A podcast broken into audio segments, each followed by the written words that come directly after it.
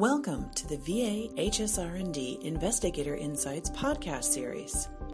In this episode, research content editor Maria Hecht talks with Laurel Copeland, research scientist with the VA Central and Western Massachusetts healthcare system. They're discussing her work in the area of understanding new women veterans' use of VA and or community care. I'm Laurel Copeland. I'm a research scientist at the VA Central Western Massachusetts healthcare system. I work in the research service in the medical center in Leeds, Massachusetts. And this is a relatively new research service. It was uh, developed since 2011 by Christian Maddox. I was actually the first uh, health scientist si- hired there. I arrived in July of 2016. After 12 years in uh, Texas, I was in both South Texas and Central Texas VAs, and before that, eight years in the VA Ann Arbor. Great, thanks so much. So, um, just generally speaking, you know, what drew you to the VA? You've got some extensive experience being in the VA. You've, you've been in South Texas. You're now in Western Massachusetts, and and and specifically to VA and its health services research program. So, how did you get here? How did I get here? Yeah, so I was uh, working as a research assistant in the University of Michigan in Ann Arbor, and uh, I had acquired some data skills at that point. Um, along the way, I completed my master's of public health and started on my doctoral studies. And in about 1996, I saw a job posting for a data uh, analyst position within VA Ann Arbor. And the job was in Serious Mental Illness Treatment Research and Evaluation Center, SMITREC, mm-hmm. which is still funded today. So, what about VA keeps you here? I really like the topic area, the substantive area of mental health, um, as a sort of a, an overriding comorbidity that the veterans can sometimes have to deal with.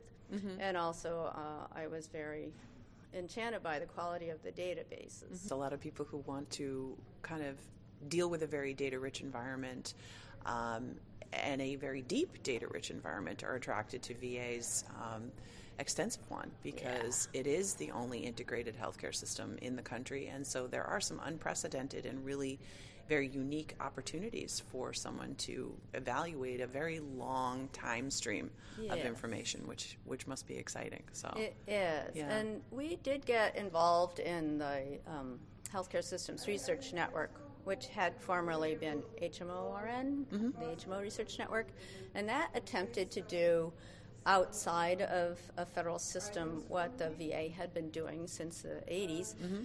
Um, by bringing large healthcare systems together, mm-hmm. and the healthcare systems had embedded researchers, and we, the the goal was to use the big data from these large systems together to conduct public domain research. You have been looking at a study about new women veterans and their use of VA versus non VA healthcare.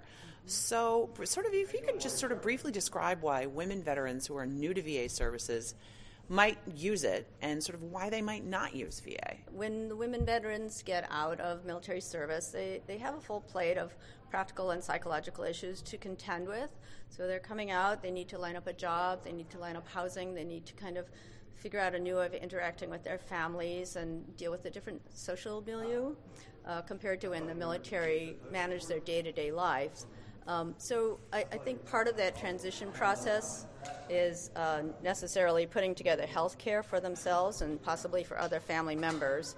And time is very short, and um, but still, uh, expertise is very important, especially if they're dealing with serious mental health issues.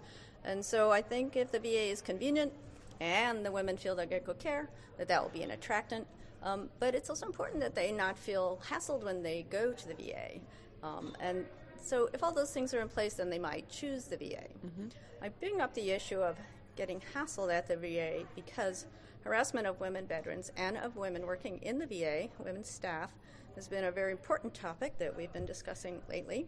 Um, women in all roles need to be able to utilize the VA without receiving comments about their appearance or their imagined intent. Um, and in a male dominated environment, this has really proven to be a very significant goal, possibly, I should say, challenge. Um, it's something that people are working on, and I appreciate all of the efforts. Yes, so among the women veterans that we surveyed in the Veterans Metrics Initiative, we noticed that 75% used health care in the first 15 months after separation from the military, but only 50% used the VA health care. Interesting. Yeah. That's a pretty big number. That's a big difference. So we need to really think about two different groups when we're thinking about women veterans who aren't using the VA. We need to think about the ones who aren't using the VA but are getting health care elsewhere. Mm-hmm we need to think about those who aren't getting health care at all. And it's interesting you bring up the issue of stranger harassment because some of uh, your VA HSR&D colleagues have just released a pretty big um, study on the issue of stranger harassment, and unfortunately, it is a major issue. Mm-hmm. And as you mentioned, it is extremely off-putting. So if you are not getting care at the VA may be one of your only opportunities to get care. Mm-hmm. Are you getting care at all? Mm-hmm. So that's a big, uh, big issue, and um, it's interesting to see the dovetail between um, the concurrence between the work that you're doing and the harassment issue. That's a good point. Yeah. Uh, when we were at the the Central Texas VA in Temple, Texas, uh, we were moving you know, you always have a problem with structures, you know, buildings. Where can we put this clinic and that clinic? We're moving uh, some of the um, the military sexual trauma,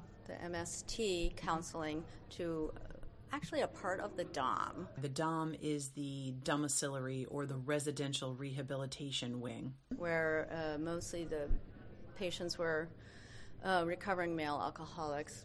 And because of uh, some sort of restriction on what type of doors you can have mm-hmm. in use. The women had to go through the DOM to the like the common areas of the DOM to get mm-hmm. to counseling, and and it was very off-putting. Wow, it sounds like there might be an interesting partnership between uh, potential architecture and yes. research yes. because as we all know when architects design spaces they're designing them to be you know utilized in a very certain way yes. and the form and the function go together so i wonder if there's some sort of natural affinity but that's another research question for another day no i totally agree and and the the stakeholders and the architects are working to address this exact type of structural problem in fact in our um, leeds va we just renovated a very old building. It's a set of very old buildings um, to house um, essentially the DOM there. It's really a PTSD inpatient treatment unit. Mm-hmm. And they designed a, a separate women's w- wing that has appropriate mm-hmm. privacy and separation. For so that was a, this will be the first time we can actually provide inpatient treatment to women who have PTSD.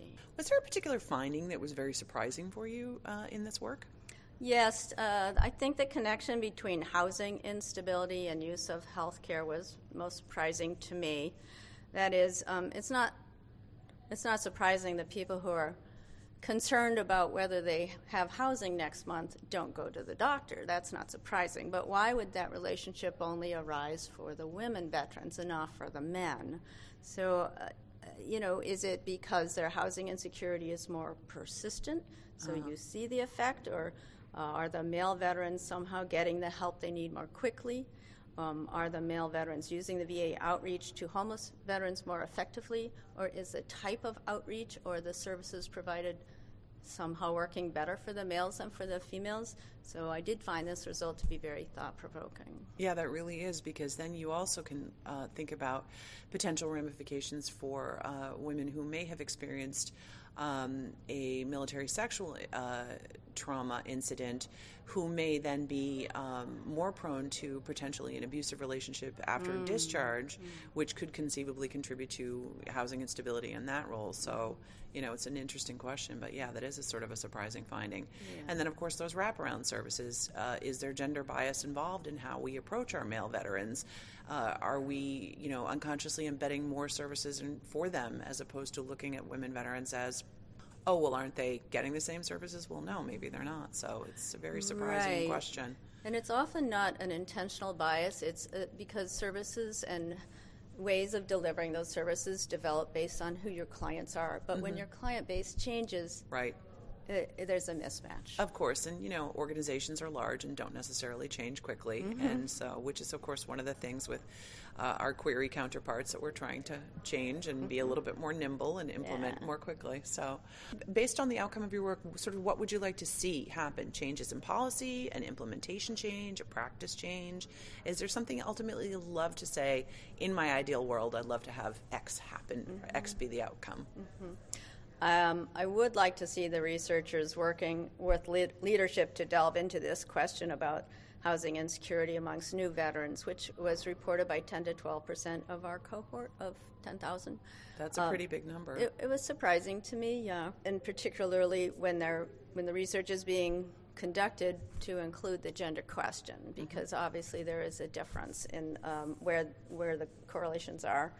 We need to know why they're affected differently from men. And of course, I hope that the stakeholders will continue to work on making VA a place that's welcoming to win- women veterans and that they do continue to work on restructuring buildings to accommodate women in a way that makes them feel safe and, and, and respected. I do work with veterans who are uh, employed in mm-hmm. research, and I'd like to have access to veterans' points of view um, because it helps keep the research relevant, obviously.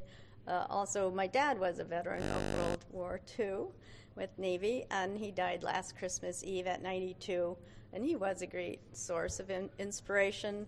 Uh, but I have many other veterans within the VA to help me try and keep my research real. That's great. And I think keeping the research real is such a great way to frame it because if you're not really in touch with those stakeholders, and they are really the ultimate end user of all of the information that we do here in HSR&D, the views and opinions expressed in the preceding podcast are concerned with the scope of recently concluded or ongoing VA HSR&D funded research and do not necessarily reflect current or to be implemented VA policy. To learn more about this research, visit the VA HSR&D website at www.hsrd.research.va.gov.